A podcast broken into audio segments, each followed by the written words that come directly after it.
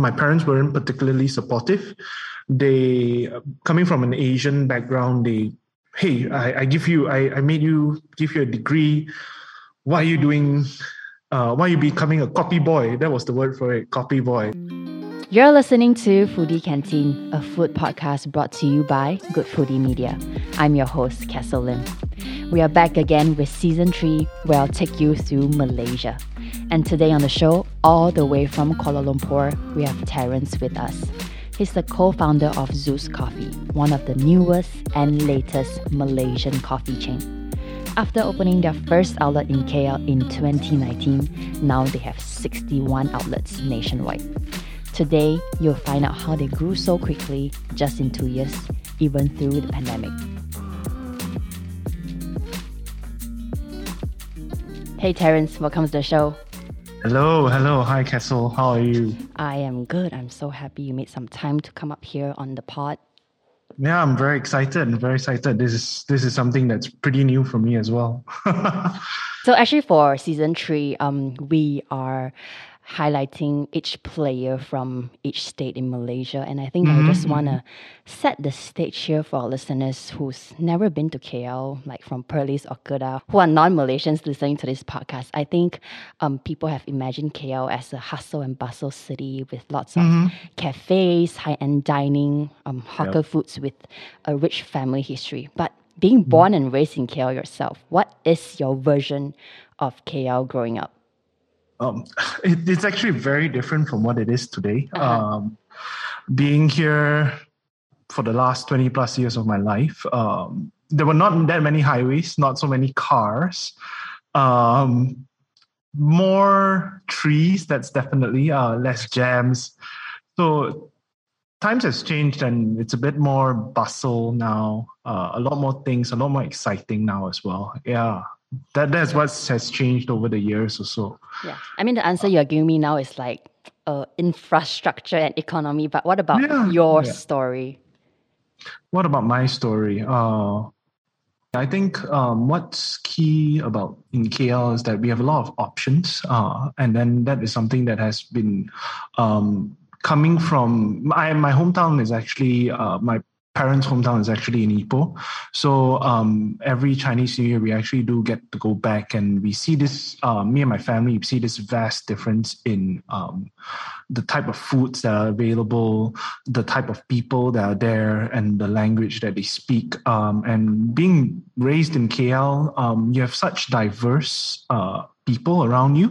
So you have people that speak really good English. Uh, then you have the bunch of people that are all Chinese spoken. So in that way, you have this very interesting mix of food, culture, and um, I think that's what has really helped me today to adapt to where I am as well. Yeah. Yeah, That's a good answer. and and since you are talking about food and we are a food podcast, like what are some must try food you would recommend to people who are visiting KL?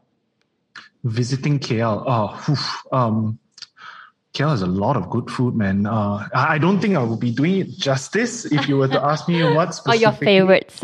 uh, in fact, just now I was just talking to one of my colleagues. I think one of the best food that all of us can agree on: banana leaf. Oh, we have yeah. some of the best banana leaves in KL. And yeah, you gotta yeah, eat it yeah. with the hands. Like if you eat it with the yeah, yeah, fork, that's, not. that's the official rule. You do not eat it with fork and spoon. You got to get your hands dirty. Uh, you got to get the spice onto your fingers. That's how you do it. and different types of curry. Love it. Mm-hmm.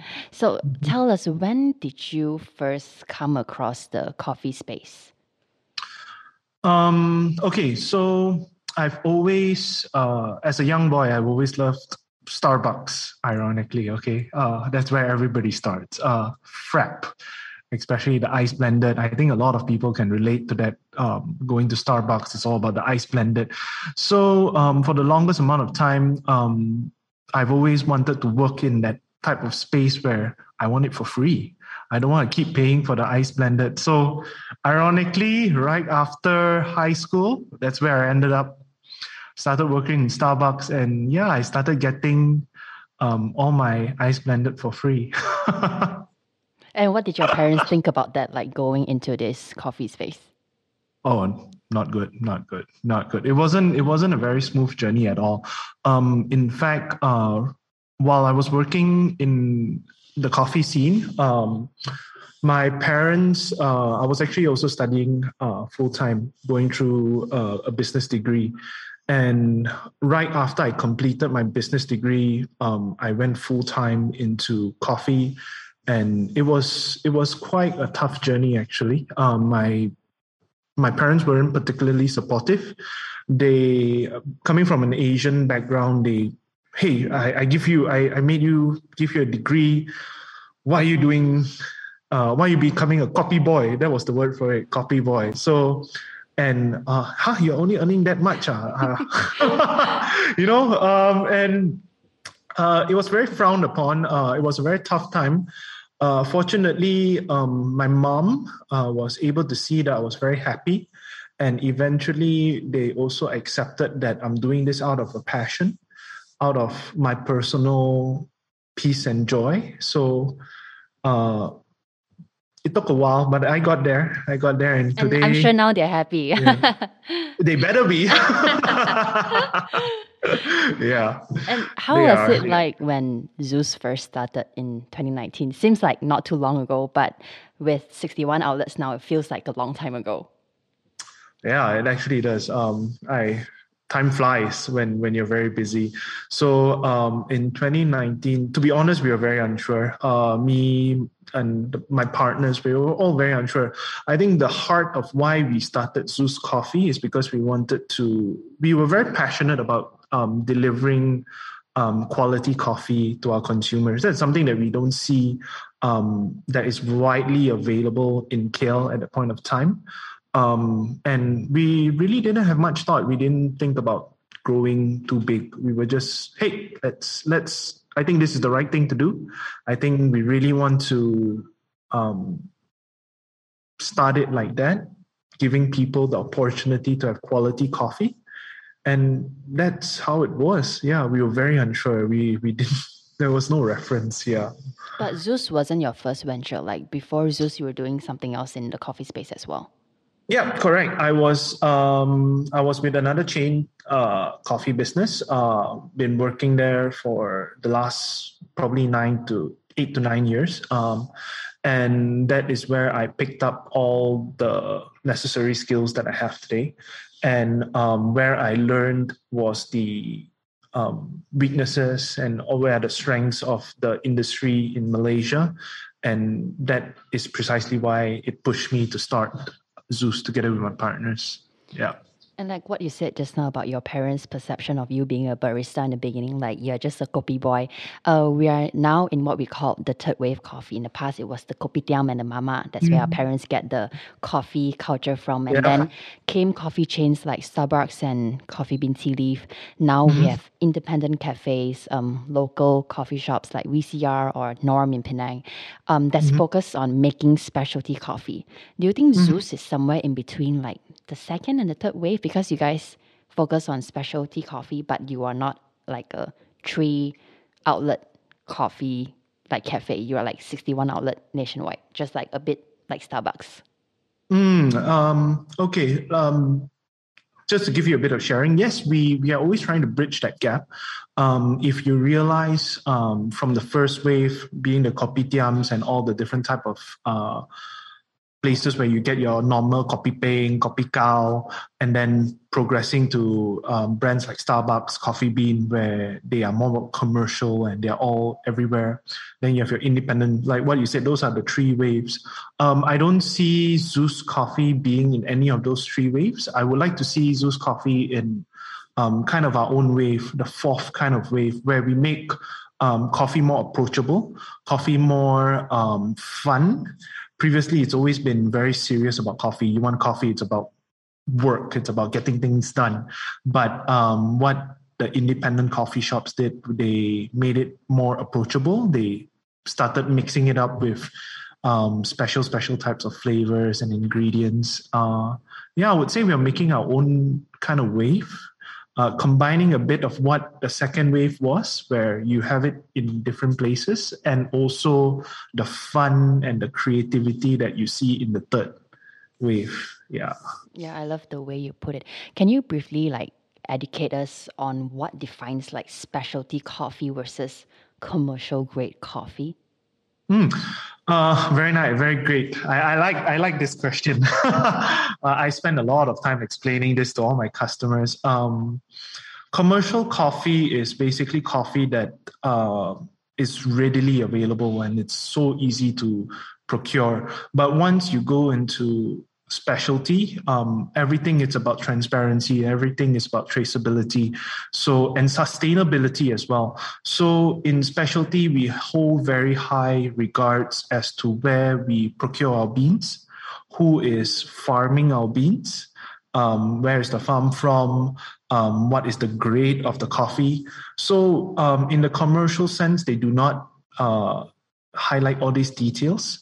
So in most cases, what happens to all these commercial type of farmers is that um, their livelihoods are not taken care of. Yeah. And in specialty, we have that strong emphasis on the relationship between the farmer, the roaster, and us in the cafe.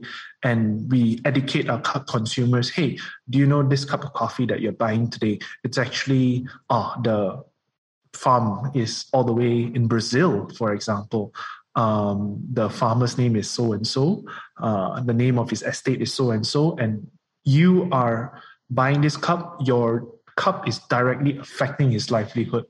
That is what it means to be specialty. Uh, so like every yeah. uh, every stage of the supply chain, the farmers, the roaster, and you guys are well taken yep. care of. Correct, correct. And when MCO hit us in 2020, you guys started with outlet number two and ever since you've grown to what is now 60 plus outlets um, across six states in Malaysia, what do you think played the biggest role in this rapid growth? Ah, okay. I would say um, it started with what we want to do. So initially, all we wanted to do was provide a very a good cup of coffee and make it readily available. So in our first location, we, we were located in, in KL, in the heart of KL, but it was a very obscure part of KL. It's very hidden. So um, during then, we told ourselves, okay, there's no nobody's going to come in to buy coffee from this place. So let's do delivery. And it just so happened when we started this uh, this initiative to get deliveries coming into the cafe, um, it just kept picking up, just kept picking up, and um, very blessed uh, and thank God as well that uh, we did that. So when MCO hit, it made more sense for us to focus on the delivery. So I would say that we have been very fortunate, very blessed to be caught in such a situation as well. Yeah. So from then, it just helped us reach more people. And among the six states, right, which state was the hardest to go into? Among the six states, which state was the hardest? Uh, let me think. Let me think. I think the hardest for us to go into Johor was fine. I think it was Penang. Why I think it was? Penang. Why Penang? no idea. Uh, okay. tell us, uh, tell spills the beans. Penang people are not very, not particularly friendly when it comes to complaints. like what? Do they yeah. want it cheaper, bigger, more milk? Like what is it? Uh, something along those lines, or something along those lines, or you know, they they find very very funny things to complain about, which is very entertaining, by the way. So they would tell me, "Hey, my coffee is not hot enough," and then uh, my baristas would be scorching their hands just to hold the cup, but it's not hot enough for them. So yeah cases like that. Yeah very very fun uh, but nonetheless they, they have been a very great uh, bunch of people as well. Very friendly very friendly but maybe not on the complaints part. But yeah penang.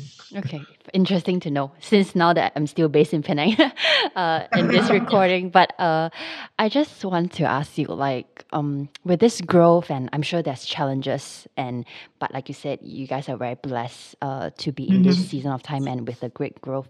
Does it keep you up at night, like thinking that somewhere something might go wrong? I don't think I'm getting sleep every night. it's been like that for I like think. like what are the thoughts that goes through your mind? Um, the worries. Oh, um, I think recently one of the biggest things that hit us was the flood. Mm, Um, yeah. Wow, the flood was something that it, it nobody expected. You know, we we knew it was raining. We knew it was raining very heavily, and it just didn't stop. And never has it occurred to us that it would affect our business. So then the next thing we have to do, um, we have to arrange for the livelihood of our staffs. We have to make sure that each and everyone gets home safe. Uh, are they, uh, if they're caught in the outlet, what happens next? So um, I think it's all part of business. There is always going to be all these unexpected struggles. You're never going to be able to be fully prepared. Um, but we like to be um, we like to have as many tools as we can prior to all these things happening. I think that's key. And um, working together with the other departments and communicating on how we can make the best of all these weaknesses is how we go through. Now. Yeah, so you ask me anything that keeps me up at night. I think it's um, whenever a problem comes along, uh, then how are we going to solve it together? So we have a lot of late night meetings, a lot of late night phone calls. That is what keeps me up at night. Yeah. And I mean, I read a research saying that around 60% of new restaurants fail within the first year, with like 80% they don't make it to their fifth anniversary. I don't know how this rings true to cafes, if it's the same or slightly different. But uh, we've uh, you have answered it in the uh, last two questions. But I just want to ask, like, what do you think you are doing differently that makes ZUS to what we see now as pretty successful? Hmm.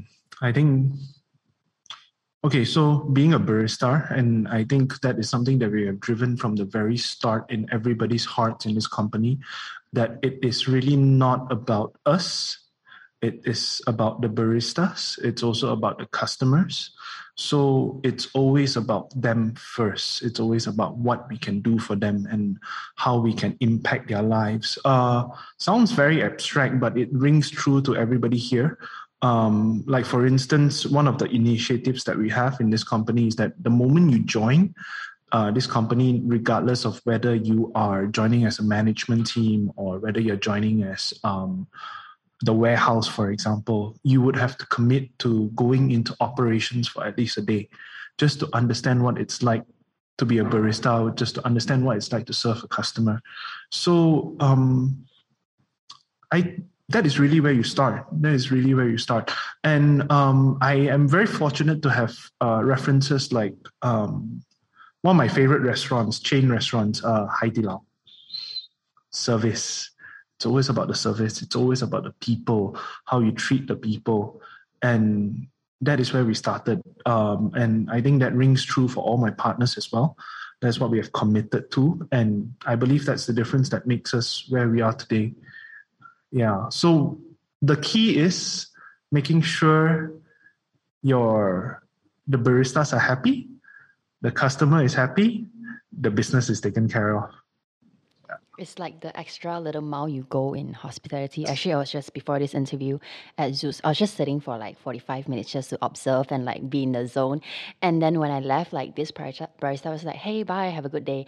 And it makes me happy. It's just, you don't have to say it. But when I walk Yeah. out, I feel like, you feel maybe like community, a sense of relationship. Correct, And that's what correct. makes it different by going um, to some other restaurants who don't really care.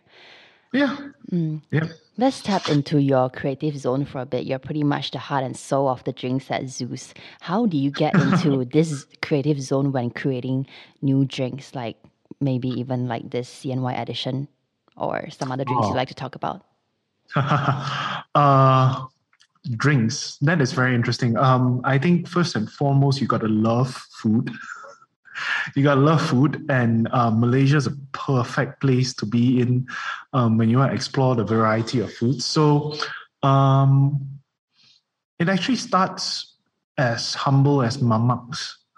Yeah, um, I believe the answers are all there. The ideas are all there. Um, mamaks, um, grocery shopping, um, just walking down the street and seeing all the different type of foods that are around. Um, the ideas are all there. The ideas are all there. It's just it just needs somebody to be able to connect the dots and pick up the pieces. So, um, as for me and my team, what we do, um, like let's say mamak, we we go with the perspective. Hey, what can the mamak teach us? What is it that people are ordering? Is it why the teh ice? Why why syrup bandung? Yeah, and we try to understand the mentality behind it and is there something that ZUS can come in to make this more modern, make this more fun, make this more engaging? Yeah, that that is how we have always approached our ideations. Um, it we want to appeal to the memories of people where they have ah, I I, I taste this. This reminds me of that. Yeah, so I, I have always loved experiences like that myself. Um, whenever like when I was traveling way when I went over to England for a bit of time, and I realized that food invokes memories. Yeah, nasi lemak, for example, roti canai, so hard to find in England and so expensive. So, but the moment I have it, it reminds me of being back at home, and I enjoyed that uh, reminiscence of food.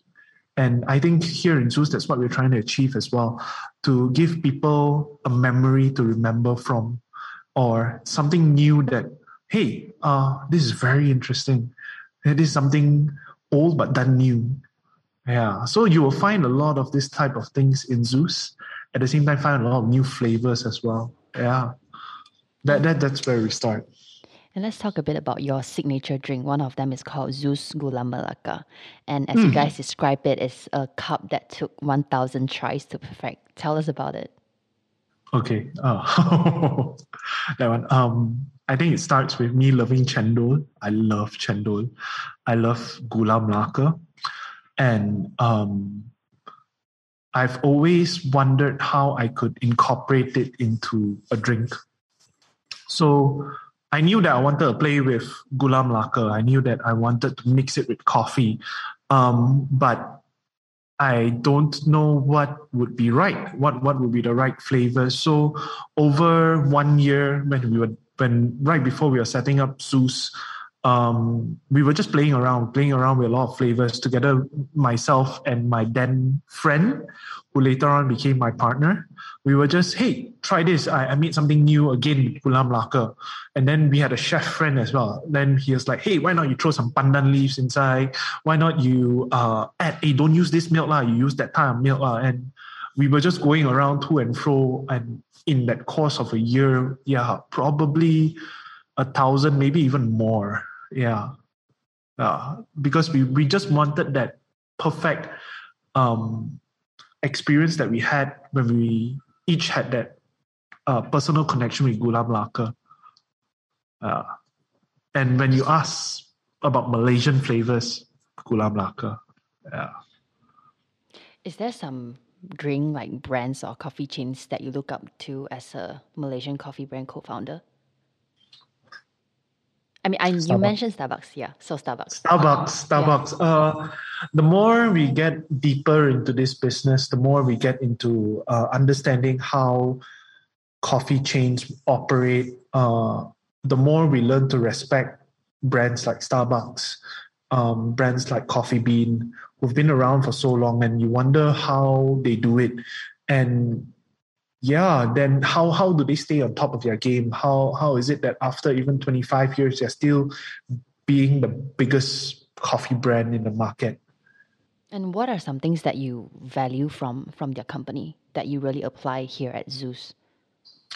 Oh, um, I came from a cafe background where everything is done is handcrafted. So um, I would spend, I would put in my heart to make this cup of coffee for you, and it doesn't matter if uh, I put my cup over there first, then my machine is all the way on the right, and then uh, the sink is maybe 10 miles down the road, that kind of approach.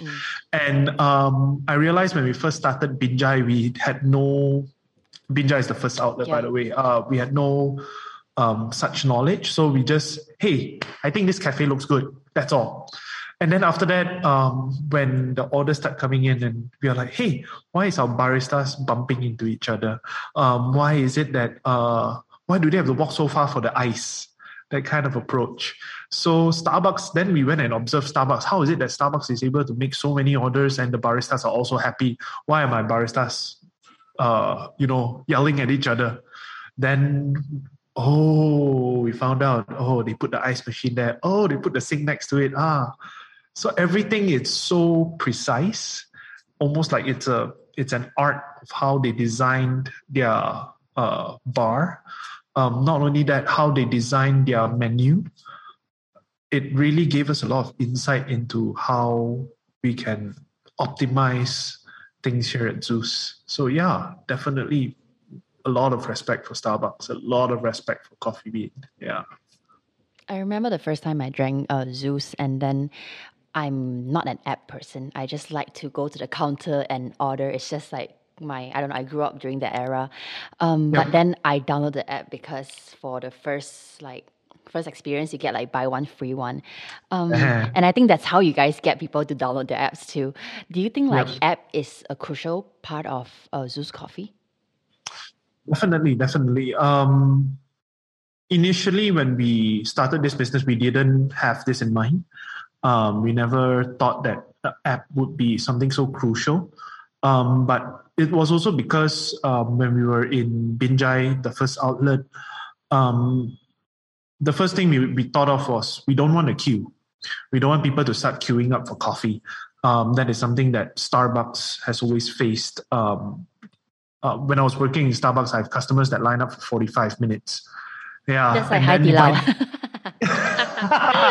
yep. Yeah. Okay. And uh, they would come up to me, you know, flustered, like, why, why 45 minutes? And then I got to wait another 15 minutes for my coffee. Uh, so we believe that technology was the solution to that. And that's how we decided to work on the app as well and uh, we wanted to give it was some it was very simple. It's not what you see today. In fact it was just as simple as hey do you want to you want to buy? Yeah. or you can kind of pay through the app. Uh, it's very okay. complicated but you can do it. Mm. yeah. It wasn't as advanced as it is today. But yes definitely. Definitely.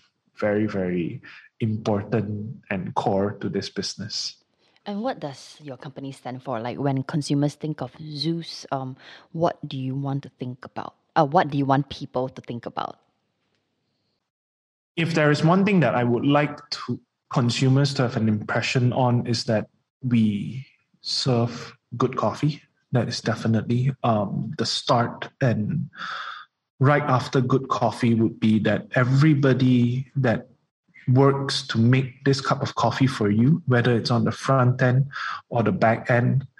Yeah, um, it's a necessity and it's not a luxury. Yeah, yeah. So everybody on the back end, it's all baristas.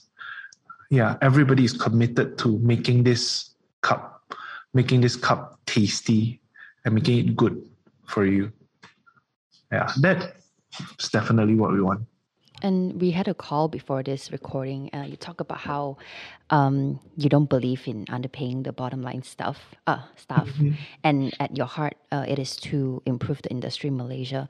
Can you mm-hmm. tell us a bit more about that? Oh yeah, one part of the reason why um, we have always believed to put our our bottom line first it's also because I came from that type of background. Uh, when I when I came to started this journey, I was being paid horrible, very very horrible. Um, How horrible? Then, Tell us. uh, let's say in the low thousands, thousand two, thousand three, yeah, and this probably went on for about two years before we started to see something good. Um, and of course, my parents were angry, they were pissed. But then um, later on, when I had the opportunity to go Australia and go Taiwan, um, went over to uh, even in UK, then I realized that baristas there are treated very differently. They are treated with a lot of respect. They are treated with a lot. They are treated like a professional career. And um, I have a few friends who have worked with me and in here in Malaysia, and then they went over to Australia, and they come back to tell me, "Hey, Terence, you know, hey, thanks for what you have done. Thanks for sharing with me what you have shared, and um, because of what you have shared with me, I'm able to earn the same salary I was earning here, there. So Malaysian ringgit to Aussie dollar, 3K to 3K. And it, it, it made a very big difference. It gave them a reason to stay in Australia, um, gave them a reason to continue living. And I asked myself this why can't we do it here in Malaysia? Why is it that Malaysia, we always have this struggle um, that only SPM leavers or people who cannot find a job only become baristas? Why can't we pursue this as a passion? Uh, and that is how we want our baristas here in ZUS to be. We want them to be able to pursue this passion out of heart and not just because, uh, oh, the money is little, I don't want to do this. Yeah, we really want them to, hey, the money is not a problem. Do what you love to do. Talking about um, getting paid, uh, I salaries in Malaysia and whatnot, there seems to be a notion that there are actually people who likes to drink coffee and then there are people who likes to be seen drinking coffee. But I think the average Malaysian cannot buy a 17 ringgit, like 15 ringgit coffee every morning. Sometimes they mm-hmm. prefer to make it back at home. Like, what are your thoughts on this? Oh, when I was in Australia, I didn't pay so much for coffee. Um, I earned a minimum wage. Uh, it was as a student, I was earning about maybe 10 Aussie dollars. Uh, but with 10 Aussie dollars, I could buy, I could easily buy two cups of coffee. Yeah. Yeah. Same in the like day. in the and States, it's like for one cup of coffee, it's like 5.5 USD. Yeah. Yeah. So, exactly. but over here, it's, it's like 17. You earn 3K, you pay 17. Over there, you earn 3K, you pay 5.5. So. Correct, correct, correct. And oof, I, I couldn't take it. I couldn't take it. I saw that uh, why there was something wrong here there was something wrong here. There was uh, there was something that we could do here in ZUS to make a difference to that. And um, I'm very fortunate that all my partners are also very aligned on this. Um, all of us love to drink coffee. That that's the start of it, and we all agreed that coffee here is a bit overpriced. It's not something that you can willingly spend um, that money on in fact, um, if there is one day, I would hope even people in the rural areas will know of ZUS and be able to afford this. So, what's next for ZUS? Like, do you have any goals set in the next, say, one to three years? Ah, in the next one to three years, um, of course, uh, the humble goal, the humble goal would be hopefully we'll be able to go international, uh, be able to share this same passion that we have um, with the countries around us. Uh, we are we are we are seeing how they are doing things over there, and um, we are also referencing it here to Malaysia, and hopefully we can really go go that angle. I think um, we want to be that Malaysian brand. I think Malaysians primarily are very uh, proud. We are very prideful over our na- our nation, and that's something that we want to do. Uh, we want to bring Malaysia, this Malaysian brand, out of Malaysia and show people that something great can come Malaysia as well. And finally, what's your advice for budding entrepreneurs or people who might considering going into this coffee scene, starting their own cafes or like their own coffee chain? Is there any unexpected challenges they should look out for? oh, oof. a lot, too much this to name. tough one. This is a tough one. Um, I, I, think a lot of people would say this. A lot of entrepreneurs would say this. They would say, "Don't give up. You know, give it your best. Uh, keep trying." Uh, I would say this is something that I came along. I, I think I did a bit of reflection, and um, one of the lines that I've came up with is weakness is strength in disguise. Yeah. So you want to find strength in whatever weaknesses that you're facing in life or in business. You just have to be able to take away its disguise and find the strength in it. And I think that's how we have always been approaching all our problems. Um, we have always, hey, is this a problem or is this an opportunity?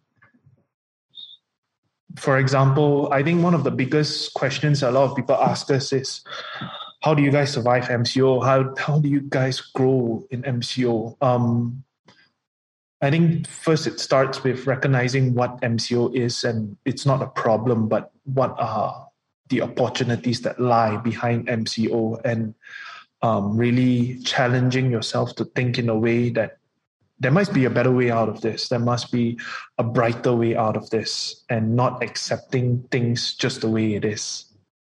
Yeah. So, if you would like a word for budding entrepreneurs, um, stay curious. Yeah, stay curious. Keep doubting. Keep asking yourself, and eventually, you'll find a way out of things. I think fear probably is one of the biggest obstacle, but talking about curiosity, I feel like as curiosity grows, increases, like fear decreases. I don't know. That's that's for me. I don't know how that rings true to you. But Terence, really, thank you so much for coming on the pod and sharing your story, for being funny and like transparent. Um, Malaysians so proud. We have our own Starbucks right here. I like the sound of that. Thank you, Castle. It's been great. That was Terence Ho from ZUS Coffee. You have just listened to Foodie Canteen. This show is produced by me, your host Castle Lim, and co-written by Sulin Chung. Foodie Canteen podcast is made possible by the amazing team at Good Foodie Media. Check us out on Instagram and YouTube at Foodie Canteen for more. Follow us for brand new episodes every Friday. See you next week.